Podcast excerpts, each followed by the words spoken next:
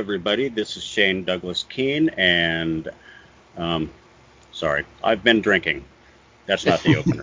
um, hey, everybody. This is Shane Douglas Keene, and I've been drinking with Rich Duncan, and he's right here with me.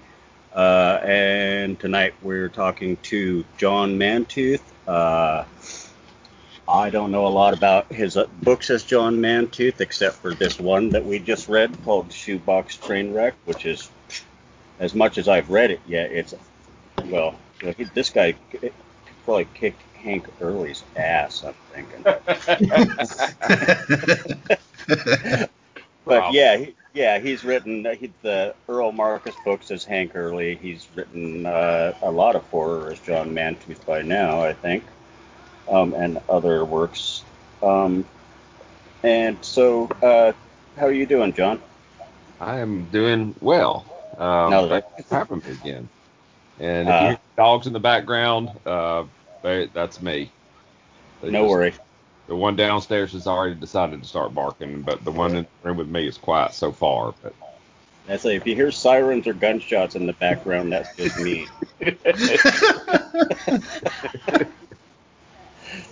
just just one of those things that you live with in the city. uh, honey, get down again.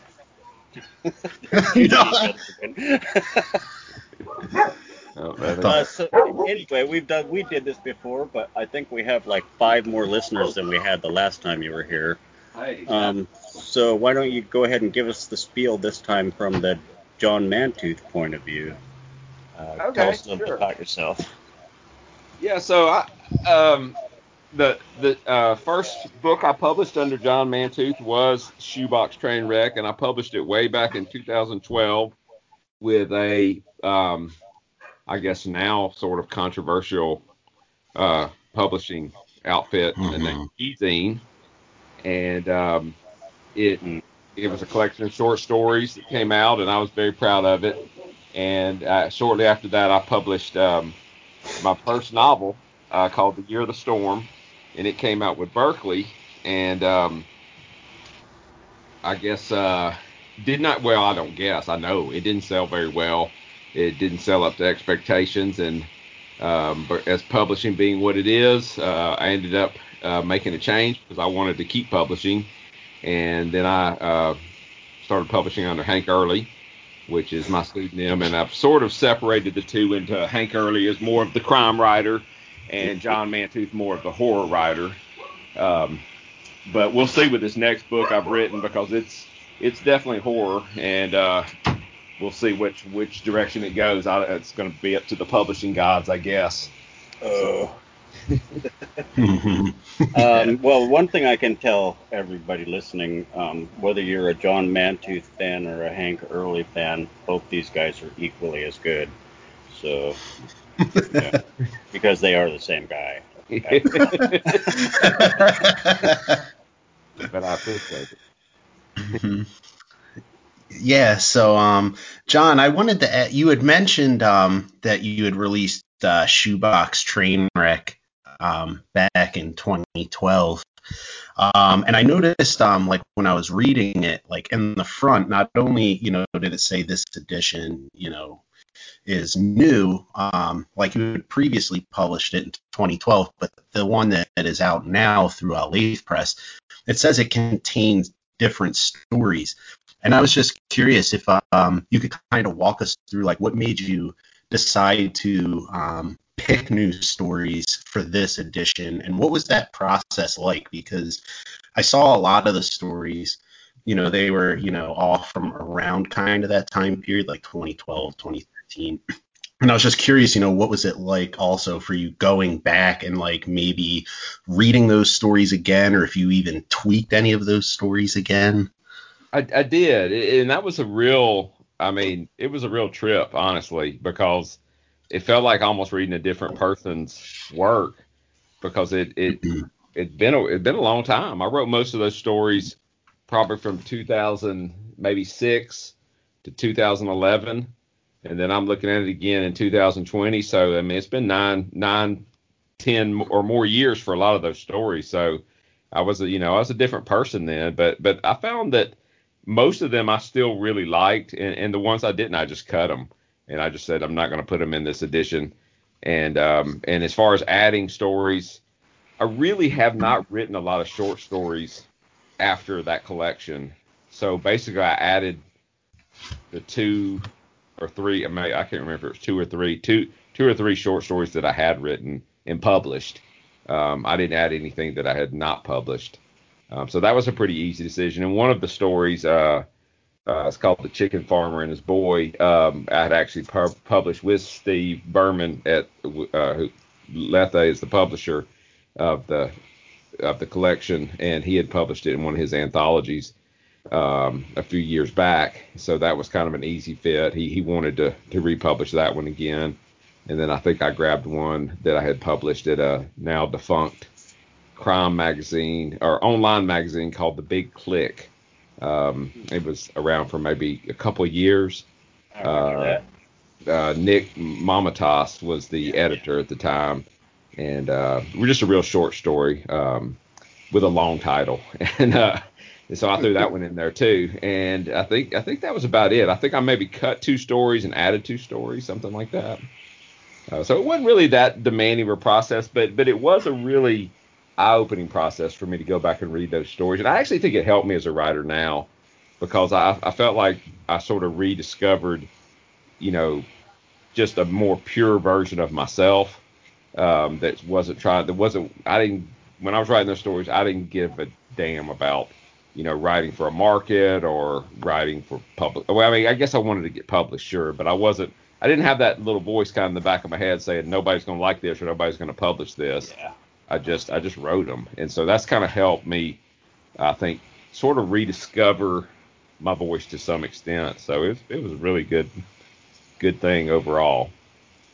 Um, and it's, I mean, and it's your art, you know. You reserve the right always once the rights revert to you to do whatever the fuck you want with right. it. So yeah. if you can see a way to make it better, then by all means. Yeah, and um, it, I didn't quite. I, I, realized I didn't quite answer that question about how much I edited them.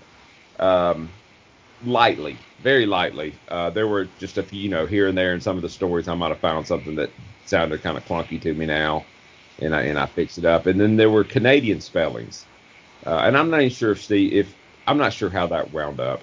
Uh, in, in, the ChiZine version, you know, they're a Canadian publisher, and they had done certain words with Canadian spellings. So I tried to catch a lot of those when I was going through them, but I also asked Steve, you know, if he could catch some, and and honestly, I haven't I haven't really gone back to study to see if the Canadian spelling stayed or not, but I would rather talk than, about get like yeah. color being spelled with a U and things like that. Exactly. Yeah. yeah. Um, when I was writing for Horror DNA, they made me punctuate UK style. It drove me nuts. I'm not even familiar with the difference there. So what was the what are the punctuation differences? Punctuation outside quote marks. Oh, yeah, yeah that like, nuts. Absolutely. went, went against everything. Everything. it's like every time I had to do that, it's like, oh god, this is wrong. yeah. That would but, that would kill me. Oddly though, I have to I have to counsel myself on the spelling of words like color because I just mm-hmm. I reflexively write them with that U. Oh, okay. And wow. I have no idea why, but I always have to remind myself that that's not how we spell it. and I do the same thing with gray. I always spell it G R E Y. Yeah, I can never keep that straight. I think G R E Y actually sounds better. I mean, I just yeah. that's a version of gray. I think it makes more sense, yeah, as far as the sound goes, but and and aesthetically to me, being a poet, I always like the way certain words look. Right. right. Sorry. Yeah. Go ahead. Oh no, I was just gonna say, um, like uh, what you had mentioned earlier, John, about um, how you it was almost like reading a stranger's words like i find i always like asking um, writers kind of that question about if they ever go back and read their work, whether it be for a collection or just in general, because it's always, I always love hearing kind of their experiences with it. Um, like some people, they're like, you know, no, that stuff goes in a drawer, never to be seen again. and then yeah. others, others, you know, um, like we had uh, Gemma Amor on the show, and she had kind of mentioned how like she'll save like everything and then you know maybe a story wasn't working for her a couple years ago but now that you know she has more experience or something like that she rereads it. And then it's like oh you know i can work this into what i'm working on or even just finish it. And i was wondering you know not just with your collection but in general if you've ever had moments like that. Yes and no. I mean i once i publish something i'm i usually don't go back to it. Um because it's you know all I'm going to do at that point is see things wrong with it. But now if it's something that I haven't published, uh, I'll go back to stuff like that to reread it and see if I can still use it, just like you were talking about.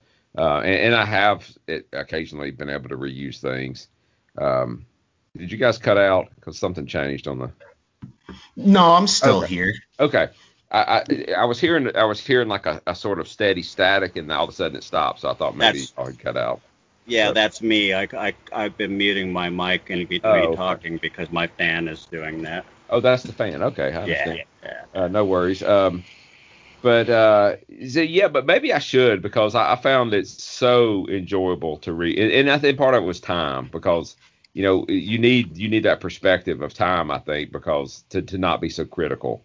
Um, you know, if I go back and reread one of my novels that's come out in the last you know four or five years, I feel like I would just cringe at stuff, you know, and be critical. And there's nothing good that could come of it. Um, but in this case, uh, it, there had been so much distance. I felt like I was recommunicating with a, the younger version of me, and and it, it was it was pretty cool. I mean, I'm not gonna lie to you, it was it was very cool. I enjoyed I enjoyed every minute of it. So that's one good thing that came out of the whole uh, ChiZine um, disaster was me getting to revisit those stories and it getting a cool new cover with and a, and a second life with with Lethe. Mm. So I hmm. guess that's maybe three good things. But. Um, and they're a good publisher too. I've uh, been a I've been a fan of Lethe for a long time. Yes. Um, yeah. great guys. Uh, and it's interesting, you know, you were talking about how you know revisiting the stories and whatnot, and kind of kind of like revisiting yourself and your youth. Um, and you had said, you know, you weren't really writing to an audience or a market or anything like that, which is basically how I write everything because otherwise it gets in my way. Yeah. Um, but uh, were you thinking back then about genre when you started writing, or did you just write these stories and they became what they became? Um, and before I, the reason I asked that is because you. I mean, you bend and break the hell out of genres all the time in your stories, you know. And it's like, okay, were you yeah. thinking about that? Did you do that intentionally, or is that just the story?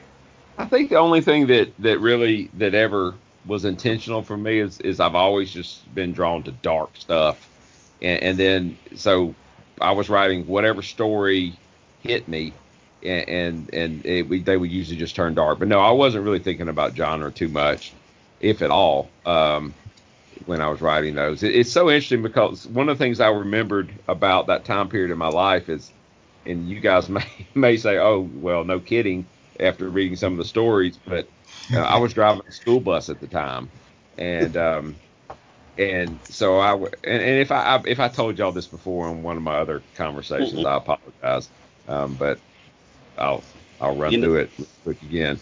Uh, so that's where I wrote a lot of those stories was driving the school bus um, because there were especially in the early mornings because kids get on the bus they're super quiet in the mornings they're tired they basically get down there sit down in their seat and they they fall fall asleep. Um, I'm driving around all this to me what is beautiful country because I teach in a, in a well at the time it was a very rural school system. It's changed a lot in the last 10 years and now we've, we've become become more suburban. But there's just all this beautiful landscape, and, and as I'm I'm keeping myself awake by just everything I see on the landscape, I'm thinking about stories. and um, that um, so many of those stories came out of just just driving the bus, and, and I often think about now how I sort of miss that in my life. Like there's rarely a time in my life now where I just have no other inputs coming in, whether it be like the internet or social media or watching a TV show or even reading a book, where I'm just my mind can just be blank, like it was for like because the route was an hour in the morning, an hour in the afternoon and it's true the afternoon was a little more chaotic with the kids being loud, but there were still a lot of times where I could just focus and just think.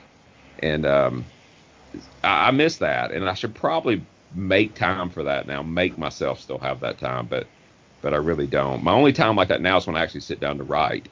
But I think I think there's that's I'm, I'm worse for that for not having that time where I'm not focused on writing. I'm not focused on anything but but driving a vehicle and letting my mind wander, looking around me, that sort of thing. So.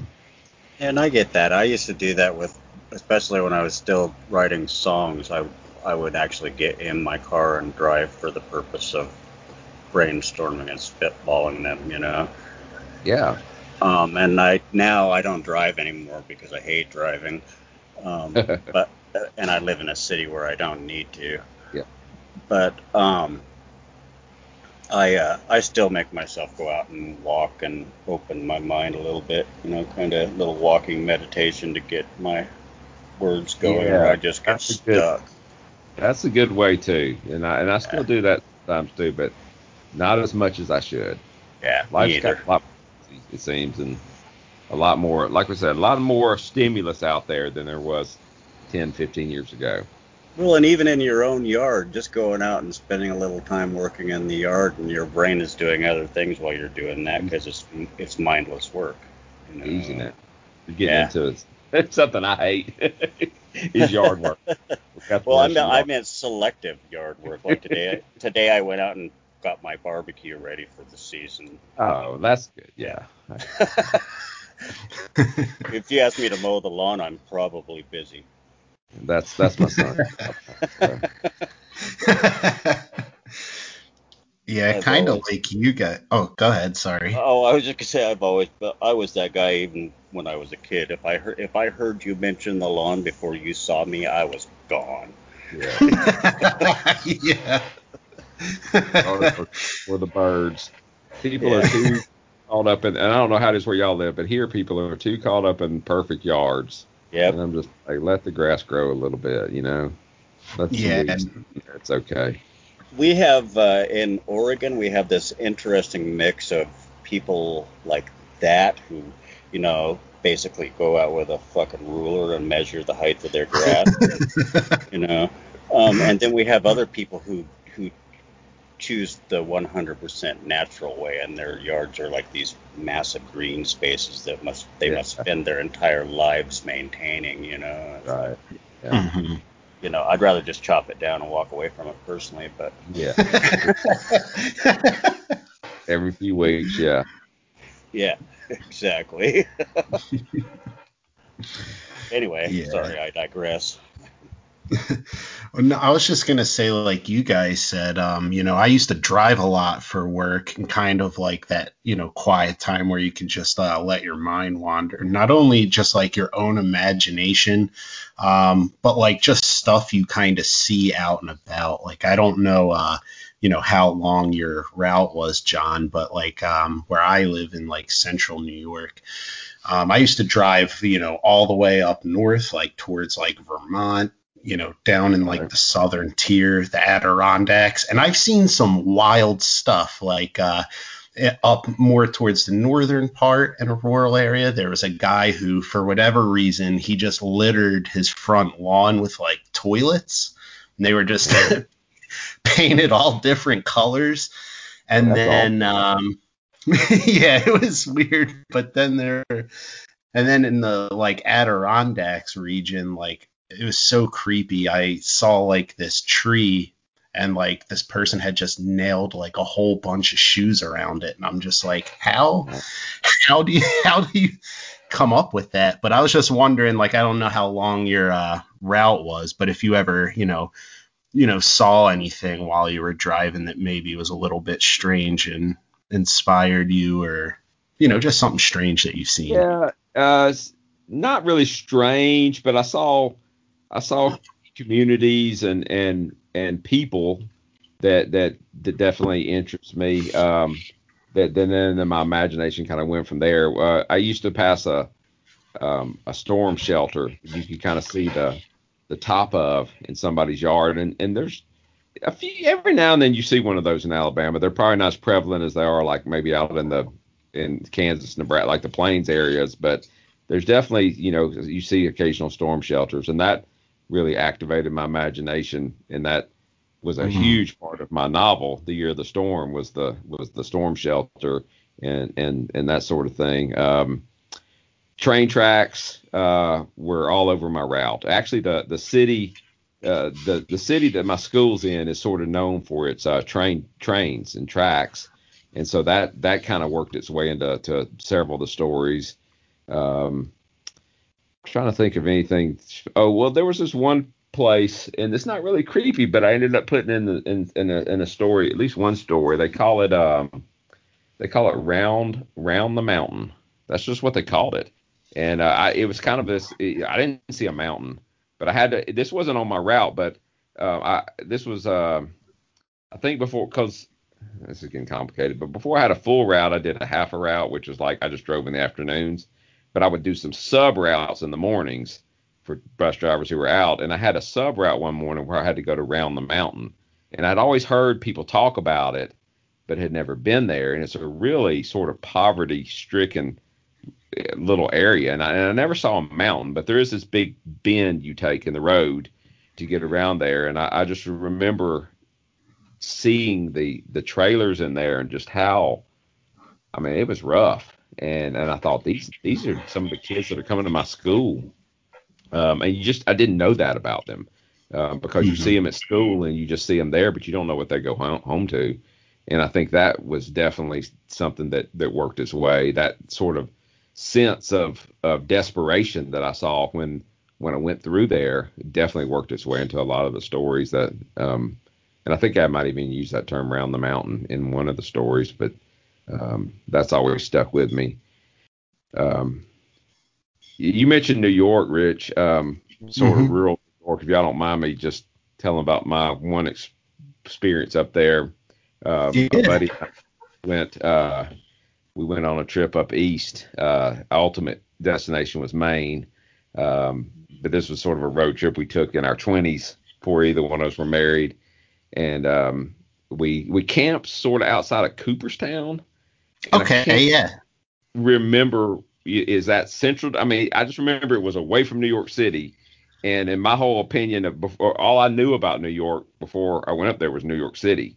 So when mm-hmm. we went to Cooperstown to see the Baseball Hall of Fame, and we had a little campsite outside of the town, I was sort of shocked at like how rural it was, and and and it was sort of spooky. I thought our little campground up there just um I mean, it reminded me a lot of Alabama. I guess is what I'm getting for, getting yeah. at, uh, which surprised me some. So uh, apparently, New York's got a lot more rural type uh, areas than I was expecting from from down here. Um, and we did have a, a, sort of strange experience that night at the campground because uh, we were we just set up the tent, um, sort of gotten settled in, and we hear this just crazy sound.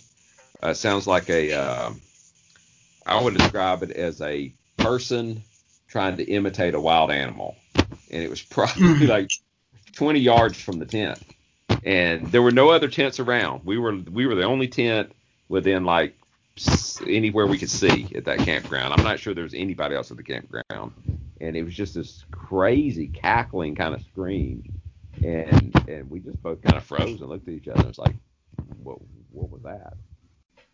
And we got out the tent. We kind of shined the flashlight around. Didn't see anything, but it sounded like it had come from very close.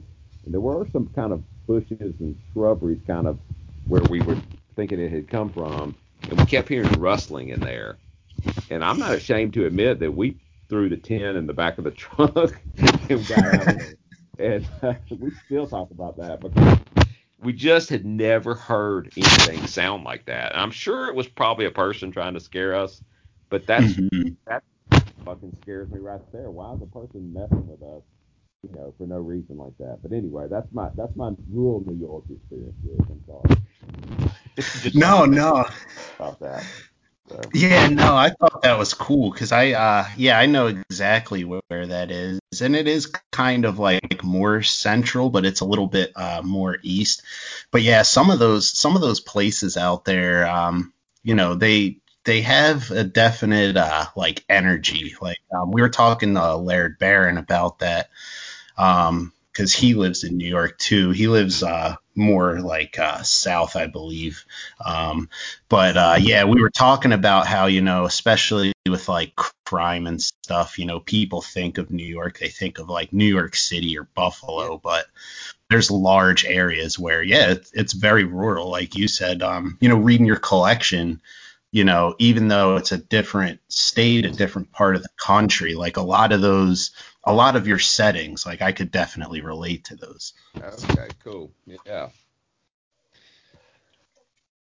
But um yeah, and two, you know, going back to your um your bus your bus driver uh, past, I couldn't help but think of the very I believe it was the very first um story in Shoebox Trainwreck um where um you know there's I don't want to spoil it, but um you know, where there's like the narrator, he meets like another young guy, and um, you know, kind of their a lot of it takes place like on their bus um, oh, yeah. their bus ride. And I was just wondering, like that sort of experience, um, you know, like yeah. where the driver has the kid help him back up. Did you take that from your Absolutely, own uh, career? I did. I, am glad you mentioned that because that that's actually a something I should have brought up earlier when you were asking about inspiration because I did. I had this one turn where I had to go down this long dead end road and drop this one kid off. And, you know, uh, the only thing I could do after that is I had to pull into his driveway and then I had to back the bus up. And when I backed the bus up, it went out kind of over. It was I, I, exaggerated that it was over this river kind of thing, but it did kind of go out over this little ledge. And every every day I had to get somebody to help me because you can't see. I mean, I, they may have cameras on, but backup cameras on buses now. I don't know. If I haven't driven in mm-hmm. years, but back then they certainly didn't. So you actually had to have a kid go stand at the window, and you know you needed to find somebody you could trust um, to do that, and you'd kind of have to back it around, and and then you could start back down back down the road. So absolutely, yeah, that that that's a perfect example of how the place was just really uh, inspired the story. Um, so yeah, I need to just get out and drive more around some rural places and I'll get more inspiration. I think. Yeah, yeah, for sure. And um, I think it's funny that uh, you know, like you said, that you had the kids help you. I don't know, you know, how it was back then, but I remember, you know, my time riding the bus, and I don't think our bus driver would have trusted any single one of us to help him back up. Yeah, yeah, I can see that. Depending on the situation, that was one thing back then. Is we had a real, it's a, it was a, it used to be a real small community. Like I said, it's grown so much, changed so much, but uh, you kind of knew, you know, most of the kids you could, you could pretty well trust them um, for the most part. Now, obviously, I wasn't dealing with anybody like, like I, any of the characters in, in that story, so thankfully.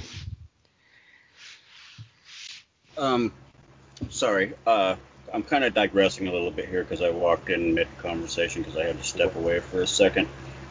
Um, but uh, you were talking about. Um, sorry. Oh, the place. The um, how how much the place played into you know how much of an inspiration it could be to the stories. Um, and uh, that was just an observation I was making was that um, it's very crucial to every piece of work I've read of yours. You know, the two two yeah. most crucial pieces seem to be the characters and the setting, the atmosphere. You know. Yeah, I think probably every every writer has that thing that kind of kicks off their imagination, and yeah, I would say for me, it's almost always place. Yeah. Um, just yeah, I mean, I think you nailed it there. I mean, with the with the Hank Early stuff, the places is is a lot of my memories from from when I was a kid going to visit my grandmother in North Georgia. Um, yeah. And then so much of the collection is um, is is places from the bus route, and, and even on the bus. The play, you know, the actual so much of the action happens on the bus. Um, the latest thing I'm working on right now um, is a sort of a road sort of story, and it takes place on uh, Highway 278, which is um, a, a, place I've come to know a little bit more over the last few years because uh, my wife's family has a lake house up there, ah. and um, it's uh, it, 278 is a sort of in the northern part of the state, and it's a very rural type area. And I sort of imagine a story where the main character, who this is a little risky for me, but the main character is a 15 year old girl, and um, she is uh, trying to basically on foot make it to her grandmother's house. And we've got Little Red Riding Hood vibes there, but she's trying to get to her grandmother's house, uh, who lives across the county line, uh, and she's being pursued by a very bad man and um, some of his uh, companions. Um, and yeah, so but yeah, that was definitely inspired by that place, by that uh, Highway 278, and and all the things that I've seen along the sides of the road there. Um, so yeah, absolutely, it's it's place for me, and I think even I would say characters arise out of place in a lot of in a lot of cases for me. So. Um, and that's that's an interesting premise for you too. Um, I mean, because it's it, I have to applaud the courage to take that on. You know, the 15 year old girl. Um, but at the same, I mean, at the same time, I applaud the fact that you're act, that you're taking it on because nobody does. I mean, I've had so many people point out to me, you know, and most of them women that there are very few people writing young women in coming of age scenarios or you know scenarios like what you just you know. So yeah, it's a risky because I think you, I, I think I can get it wrong, and and and I may have gotten it wrong. I mean, I'm gonna have to depend on. Right now, I'm depending on my agent. He he's he's on board. He does he he thinks I've got it, but eventually it's gonna you know we're gonna send it to some editors and and that they'll be the real test. But yep. it, it wasn't really so much of a conscious decision.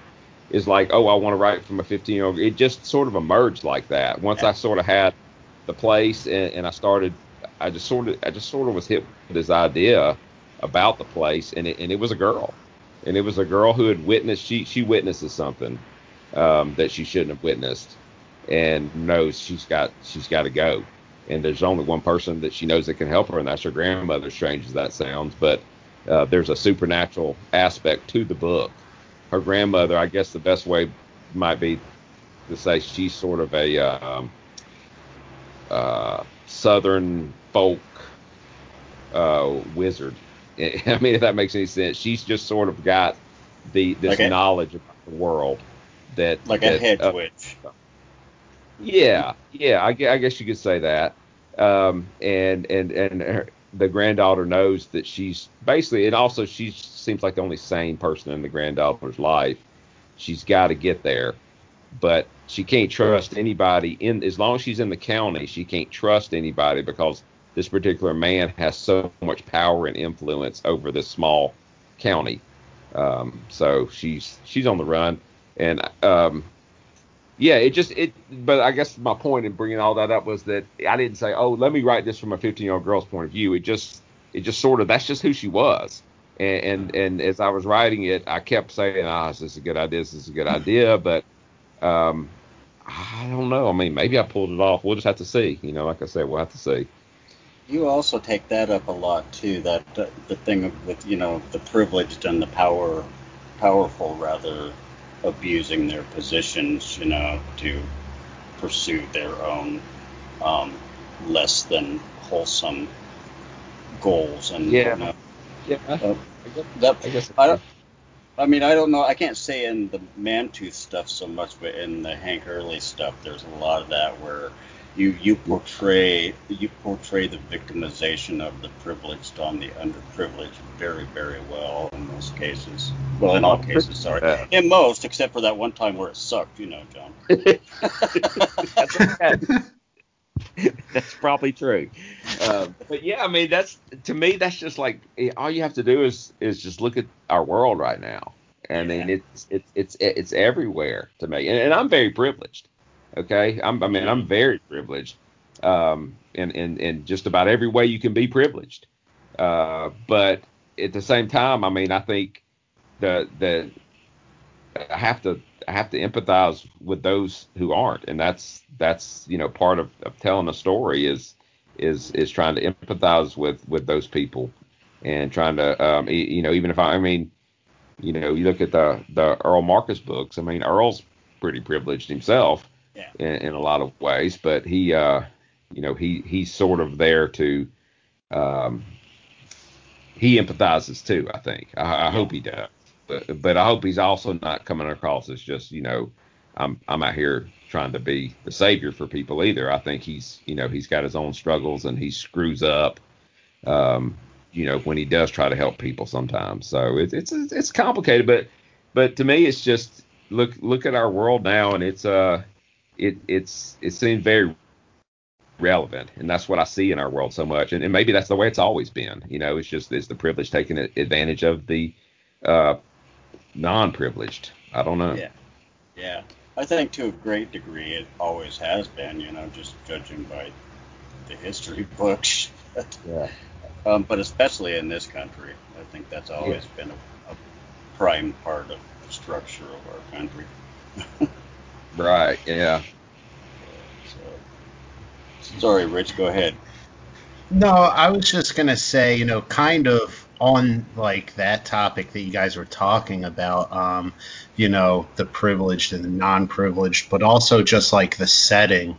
Um, I can't remember the exact years um, of the the Earl Marcus books, but um, like one of the stories in this collection kind of reminded me of both those themes and that similar sort of uh, setting and that was the story on the mountain. And I was just curious if if that story came before all those Earl Marcus books, or if like you know it came out you know kind of in the middle because I it had the same kind of like feeling and that same sort of uh, you know setting and atmosphere. Yeah. Uh, I think I wrote that story in about 2008, so it was it was well before Earl Marcus um, I was ever thought about, or, or Hank Early or any of that. Um, I wrote that story um, because it, it, and this was the other, the, the, the shoebox train wreck kind of had two sides to it. One was the bus drive, and the other was I was in graduate school getting a master's degree. And as a teacher, you can basically get a master's degree in anything you want to, at least in our state, and you still get a pay raise. Um, just you just have to have a master's degree. And so uh, I got my master's in creative writing. It wasn't an MFA, but it was a, a master's. And uh, so I was doing a lot of workshops at the time, having to write stuff on sort of deadlines for the workshops. And um, that was one of the stories I believe I had written. Yeah, I'm pretty sure I, I did. I wrote it for one of my workshop classes.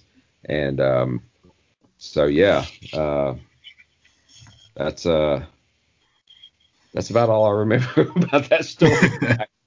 Uh, but the professor liked it. It was weird because in my classes, I had a really cool professor. He was just, he was a good reader.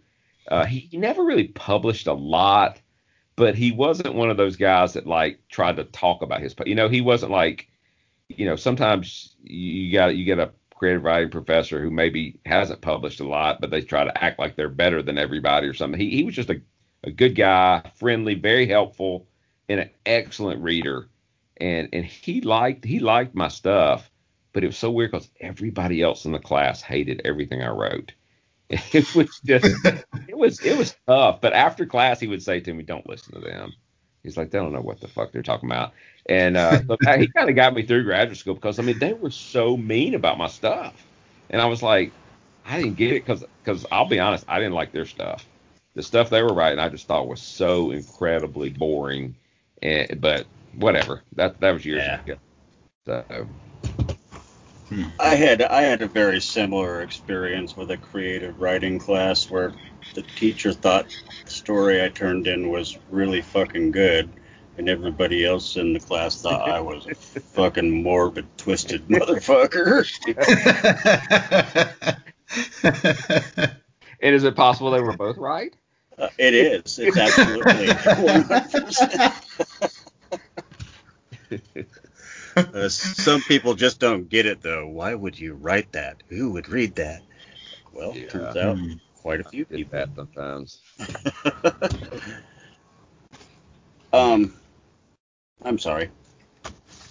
Uh, there was something else, just because I don't want to forget this, and I will. Um, the uh, when it comes to portraying grief, that seems to be an important one to you, as far yeah. as, or because I mean, you're really, really fucking good at it. So you know, it doesn't look like an accident that you're that you're that good at it. You know. Right. Well, it, it's it, it may not be. Um, yeah. Uh, in Shoebox Trainwreck, there's I probably should have mentioned this earlier. There's there's two, I guess you would say, call them creative nonfiction stories in there. Um, and the last story is called uh, 13 Scenes from My 24th Year, and that's, I mean, that's completely true. So for for me, when I was, uh, I guess, 13, uh, this has just been formative in my life. I guess when I was 13, and I know it, this is now that I'm grown up, this seems like you know everybody goes through this. But at 13 and, and in my teen years, it was it was tough for me. You know, we found out my, that my dad had cancer at 13, and um, he he went on to live for probably 14 more years, but he was living through a lot of misery because they had um, they did experimental surgery on him. He had we flew him out to Denver, Colorado, for them to try to remove the tumor and they ended up removing his eye and he lost his hearing in, in one of his ears and uh, then he couldn't swallow after the surgery and they still didn't get the, the cancer and so he spent his last uh, probably five six years just in utter misery he was just no quality of life and to top it all off probably his last four years he was dealing with my mom got cancer and um, she ended up somehow dying before he died. Um. So she she she got brain cancer. It took her really really fast. And um, this was this all started when I was 13. It all ended when I was about 25. And um, it, it was it was tough, but I mean, at the same time, it was like my childhood before that was just so. I, I had great parents. I mean, like I can't say anything bad about either one of my parents. They were loving parents. They raised me, you know, to care about other people and to respect people. My dad was such a huge reader. He introduced me to reading. Um, so I mean, I'm not trying to do a sob any kind of sob story, but yeah, that's probably where that comes because I I do feel like that I experienced that kind of early in life, maybe earlier than some people, and and so that that's been a part of my kind of formative years is is dealing with some of that grief.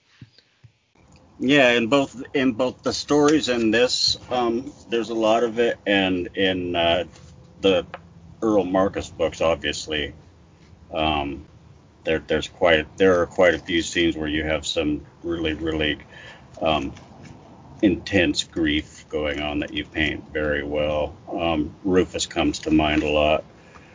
Yeah. Uh, you know, and so yeah, yeah, sorry. I, it was just an observation, but I'm always fascinated by it because um, I'm the same way. I experienced a lot of grief early on, and uh, when when you write it, um, I feel it, and that's that's a really really good ability to have as a writer. Make makes make me feel something, and I'll keep coming back. Yeah. Right. Well, I appreciate that. Yeah. Yeah, and yeah, I totally agree with you, Shane. And um, you know that there's a bunch of stories. Like I think I had tweeted about Shoebox Trainwreck the collection, and I think I talked about how you know it was like it was like a lot of these stories are like emotionally like devastating. Like uh, there's two in particular. The one that got me the most where like I don't even really know how to put into words, but um, the story "This Is Where the Road Ends." Um, right. That one, that one was the big one where that one really blew me away. Like I said, I I still can't even put into words, but I just I felt like so sad and like just the you know without spoiling it again, just the situation was just unimaginable. Um, but also um, Shoebox Trainwreck, the um, titular story. Um, you know where um because like some of these stories like Shane had mentioned earlier about um, kind of like bending the genre like Mhm. some of them kind of seem like, you know, in the case of the first one, this is where the road ends. Maybe a little bit more, not necessarily like um, crime, but more in line with that, you know, style of your writing. And then um, Shoebox Trainwreck, you know, kind of has some of those elements, but then it has like that supernatural element, which was pretty cool. Right, which I guess yeah. that's not really a question either, but No, that's okay. No, I, I can talk about both of those stories if you want me to. Um, those are I love talking about both of those stories. The uh, this is where the road ends um, is is one of my favorites too, mostly because uh, my daughter this year, who is a senior in high school, um, her English teacher and and I had known this for a while, but I kind of forgot until it came around this year. Her English teacher teaches that story. Actually, it's not her English teacher; it's her uh, theory of knowledge teacher.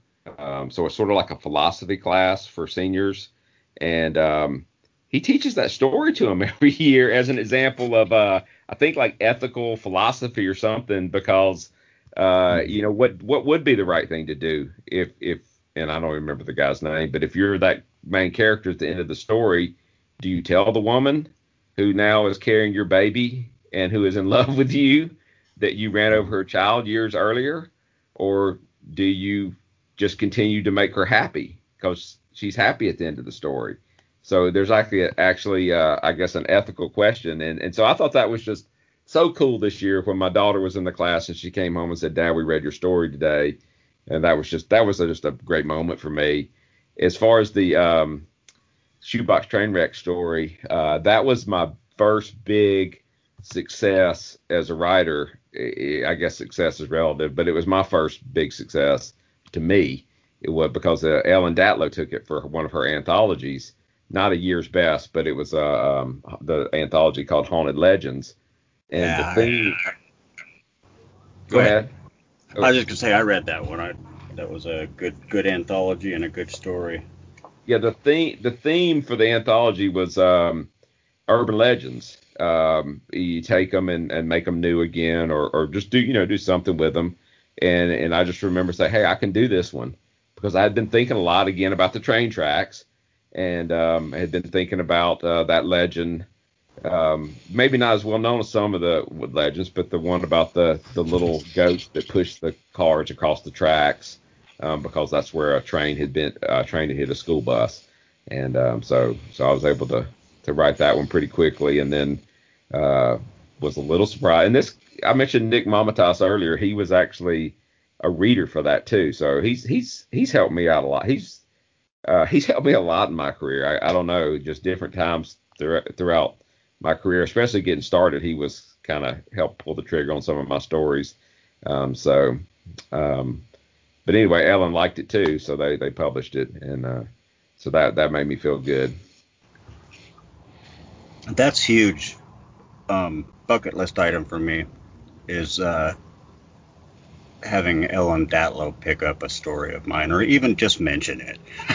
Yeah, yeah. Well, you know, that's like you're there at that point in time. based on what I've I've not read your short fiction, but based on your poetry I've read, I think you're that may be your thing. I mean, I don't know. Do you, do you spend more time on short fiction or poetry? Poetry up by far. Yeah, Yeah, yeah. I'm have a man. um, it's a passion. It don't. It doesn't pay much. Pays, you know, Yeah. neither does neither does fiction really. But um, I've sold but a couple. poetry pays nothing. as Yeah. far as I can. Yeah, we don't. Well, I've made I've made three dollars for a forty line poem, and I've made a hundred dollars for a five line poem. So oh. go figure. It, it's around the. It's all over the board. Yeah, I think I, I, wrote, I wrote like I think maybe five poems back at the beginning of the pandemic. I don't know why. It's just like I was just writing poems, and I've been trying to get those things published since, and I can't get them published. So I may hit you up sometime with some ideas of places to send them because I'm I'm I'm hitting a wall. Yeah, I'd be happy. I'd be happy to. So I'm constantly researching venues to publish poetry. Um, and the, the thing with me is that I, it's okay. I don't make much money at the poetry aspect because I don't do it for that. You know? Yeah. Yeah. It's one of those. I'd be doing it if I didn't make any fucking money at all. So you know, I'm, I'm I did for 50 years. that's a that's a damn nice benefit to get paid for your passion too, though. Yeah, exactly. Yeah. Yeah. It kind of validates you a little bit, and it pays some bills. Yep. Or in my case, buys some whiskey.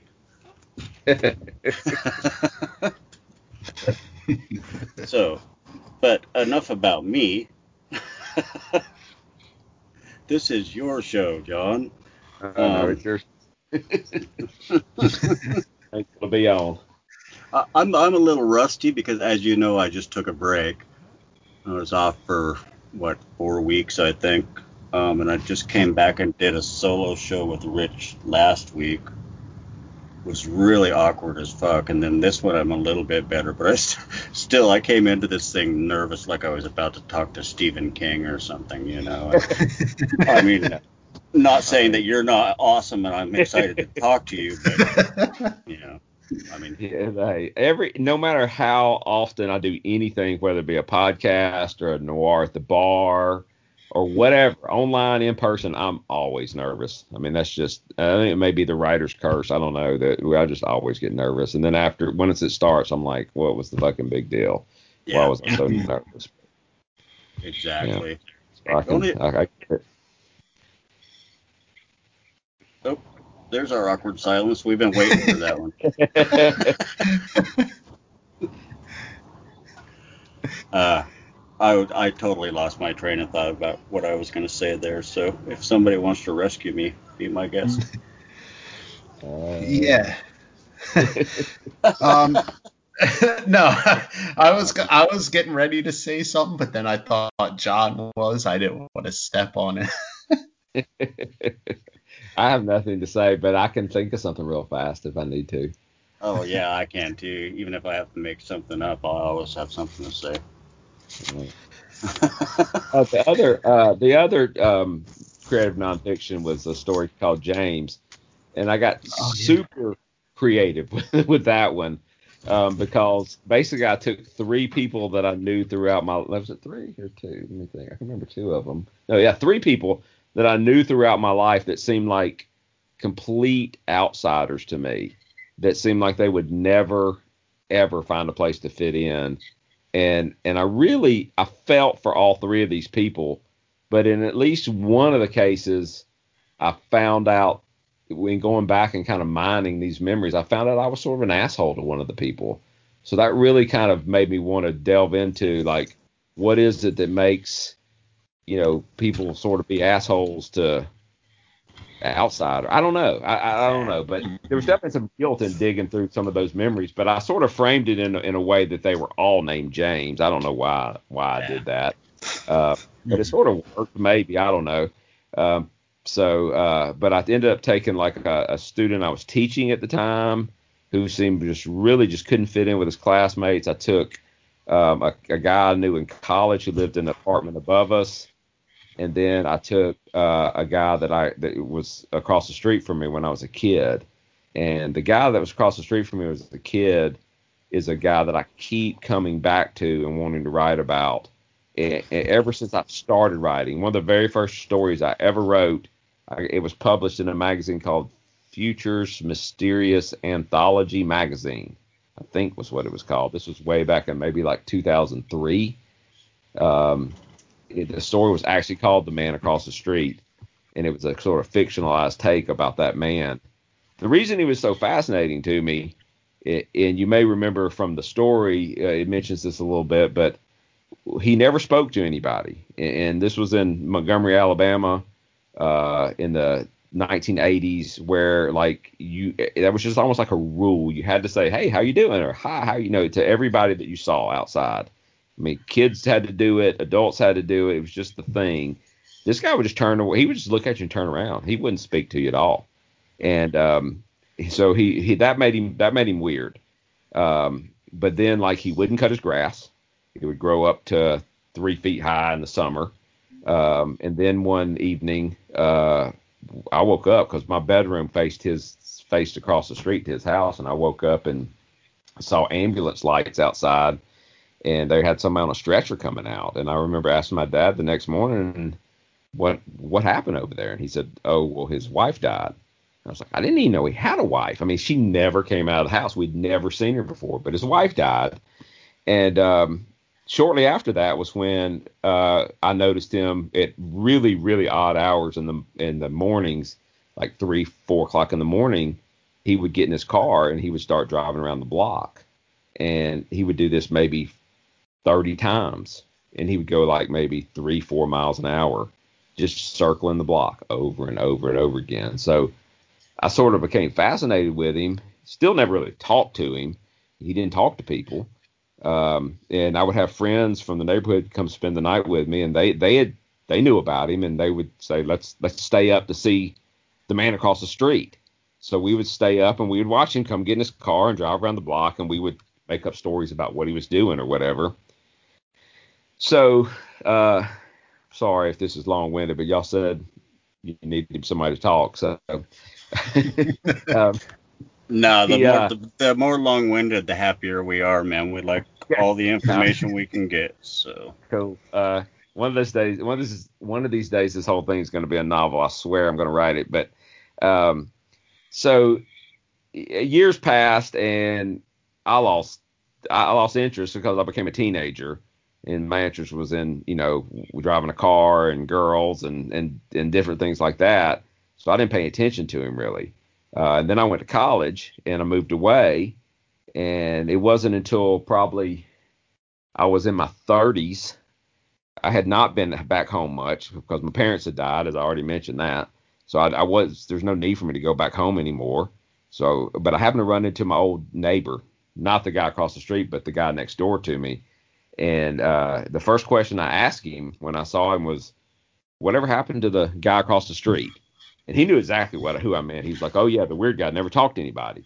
And, and I said, "Yeah, what whatever happened to him? Is he still there?" And he said, "You're not gonna believe this, but about three years ago, he came comes over and knocks on our door." And we were we were kind of shocked because all the time he had lived across the street from us, he had never come over, he had never spoken to us, but he knocked on the door, and we went to the door, and he said, "I'm going to be going away for a while. Would you mind uh, picking my mail for me?" And they were like, well, yeah, I mean, where are you going? Is everything okay? And he said, no, I don't need to talk about that. I'm just going to be going away for a while. Would you pick up my mail for me? And and he said, maybe if the yard, you know, needs cut, maybe you could cut the yard. And he said, yeah, I mean, we'll we'll do it for you. And, and when I was talking to my friend, to my old neighbor, he said that was that was three years ago. He said we haven't seen him since. He, he says we've got a big trash can in the in the back of the house full of his mail he's still getting mail. So that that's that's just something that guy's just always fascinated me. I've always wanted to try to maybe fictionalize his story or, or tell his story maybe from his point of view.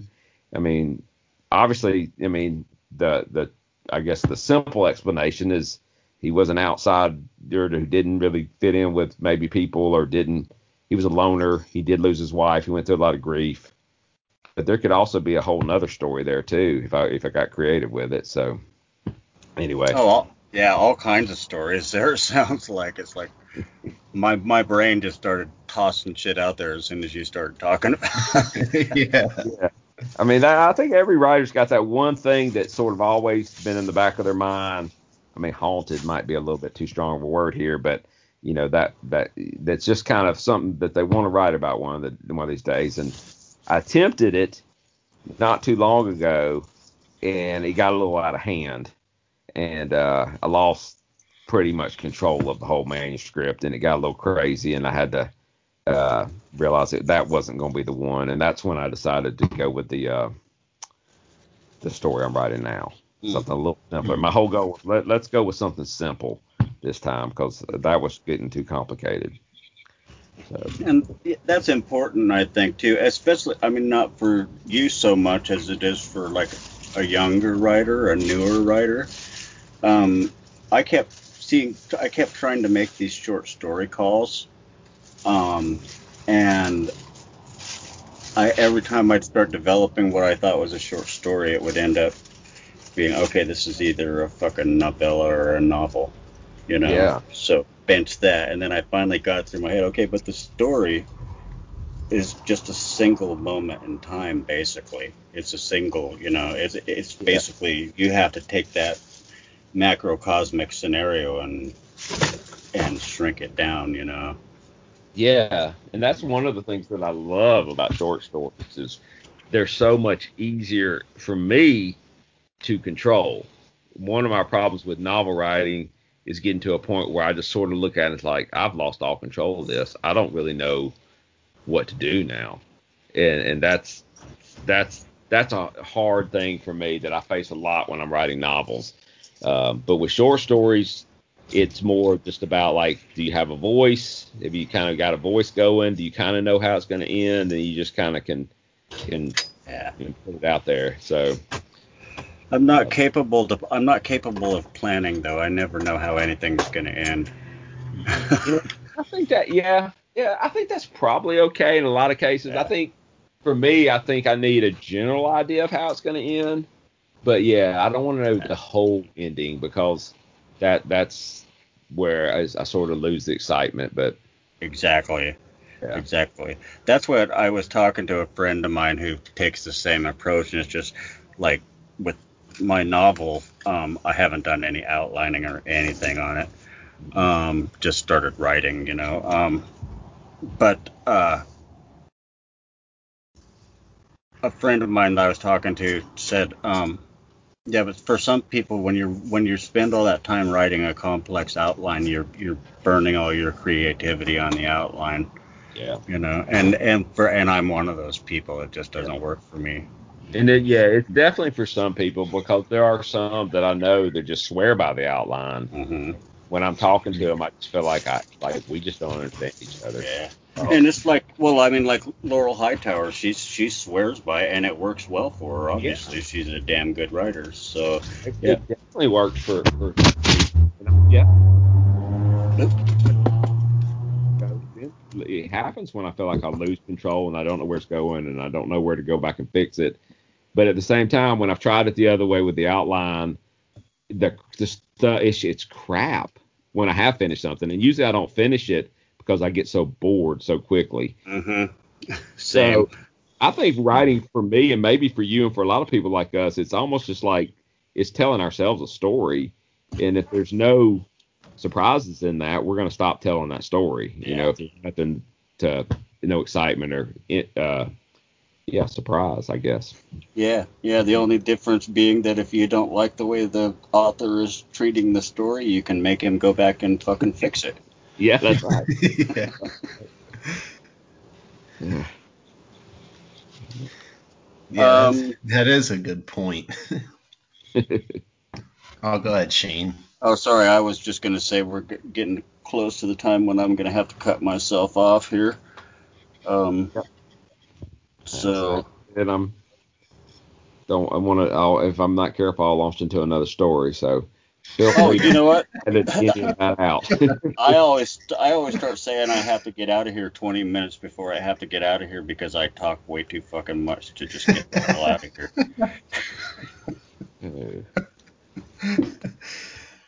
um, but um, go ahead. Go ahead. No, no, you go ahead. No, I was, I was, you two guys meet? Huh? How'd you two guys meet? Oh God, it was just basically on Facebook. I started writing book reviews one time, and then I and and Rich was a book reviewer, and seemed like you know a fairly fairly nice guy. So I approached him with some questions I had. And, so y'all y'all think, weren't y'all weren't in person friends. Is, is yeah. Okay. Gotcha. You know, we we we're you know real life friends now, but yeah, it was at at first it we we st- we started out as a as uh, you know, digital dating thing. We didn't go right. digital dating. yeah, I think we've known each other what, like going on seven years now. Since uh, yeah, 2014. Yeah. Score Yeah. one social media. Yeah. Uh, that, that's one. That's one of the few things that I really, really love about social media is that you actually do meet some real friends on it. Um, that Mhm. There's Yeah. real life. So And you also meet you also meet some people who are real assholes too. So yeah, sorry, I, I'm a jaded motherfucker. no, Um, I, I, I'm with you. I, I, honestly would probably be. I mean, you know what? I say this, and then the truth is, it's really not helping me any. But in my mind, I think I've got to be on Twitter and Facebook and Instagram because I'm a writer. But honestly, Mm. I, mean, I don't do much on it. it. It's not like I've got some kind of big following or something. So I mean, it, it wouldn't hurt me if I got off. I mean, honestly, I probably just the reason I'm on is because I want to be. So. I need to just admit that. But I'm not getting a lot out of it. I'll just put it like that. But I can't quite quit it either. So, And that's I get you know what I get out of it now these days is I go on there and I um, direct message with a couple of close friends that I have, and otherwise Yeah. I spend about ten minutes on the timeline and get the hell out of there again. right, right. But you Um, you you have a pretty big at the same time you you kind of have at least on Twitter it seems like you have a pretty big audience or a pretty big what do they call it following Yeah, um, Mhm. on Twitter. I mean, my stuff just goes on to the void when I, when I post on Twitter, and I know that's because I haven't done it Yeah. right or whatever. But uh, it's that that it's that thing I was telling you about where I talk too fucking much. The more you talk on Twitter, the more people, you know, it bumps you up. You know, people interact with it, and the more they interact, then you bump up a little farther. So yeah, I don't get why people like me, but some people, you know, seem to be trying really hard at least.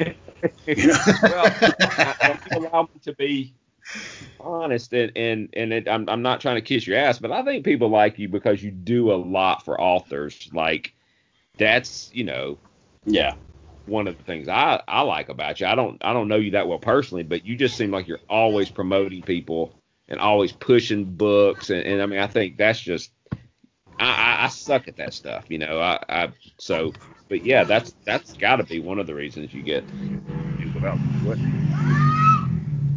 yeah, and it's kind of and it's kind of you know one of the most important things I do is um, lifting up other writers because the reason the reason I have finally started publishing my own work is because other writers lifted up lifted me up, you know, Yeah. and uh, I feel like that's just karma kind of coming back around because you know I've done it a lot myself over the years, Right. Yeah. you know. Um, but it's when when someone comes to me and says, "Hey man, thanks for recommending that book. It was really fucking good," you know, and I know they went and bought a book on my recommendation and helped out an author that I love and enjoy keep doing what they love and enjoy, you know, for me basically.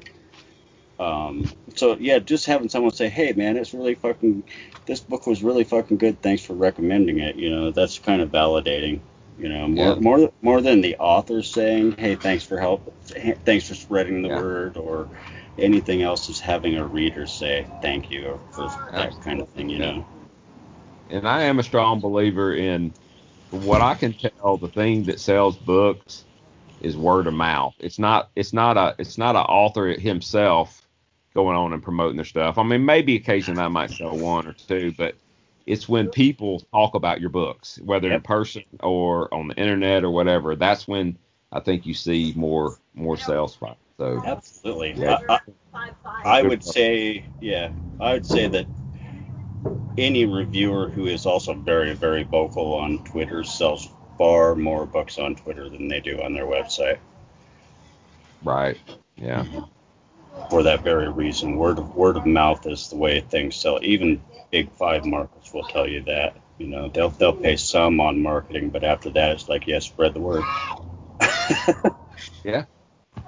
That's right. Because I mean, I mean, I have I have friends here, in, in person friends. Mostly, what I think about when, you know, they say, "Hey, you got to read this book," I'm going to take that seriously.